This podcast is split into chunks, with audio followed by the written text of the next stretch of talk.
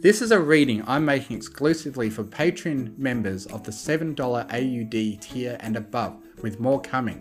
The way this will work is that it will only be my own writings audiobooks that I will lock to patrons only.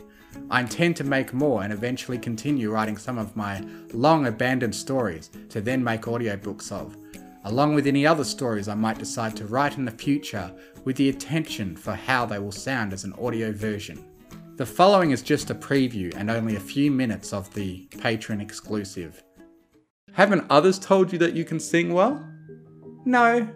Well, sometimes, but they were just being polite, she replies.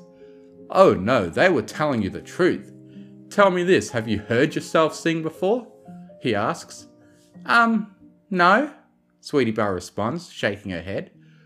Well, give me a moment, he says as he closes his eyes, recalling the memory of her singing.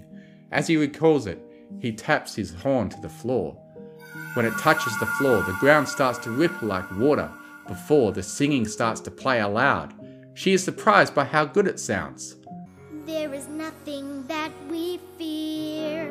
We'll have to figure out what we'll do next till our cutie marks are here. Oh! Stop enhancing my voice with your magic. Any pony can do that. I promise you I'm not. I swear it on Princess Luna herself, he encourages. She smiles as she finishes the song, nodding approvingly. Maybe I should try singing then, she considers. You definitely should, he nods.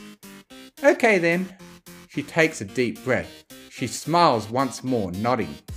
Hello, I'm Sweetie Belle and I want to play. She sings out loud as Rarity opens the door. Hello, I'm Rarity and I have to work all day. Rarity sings back.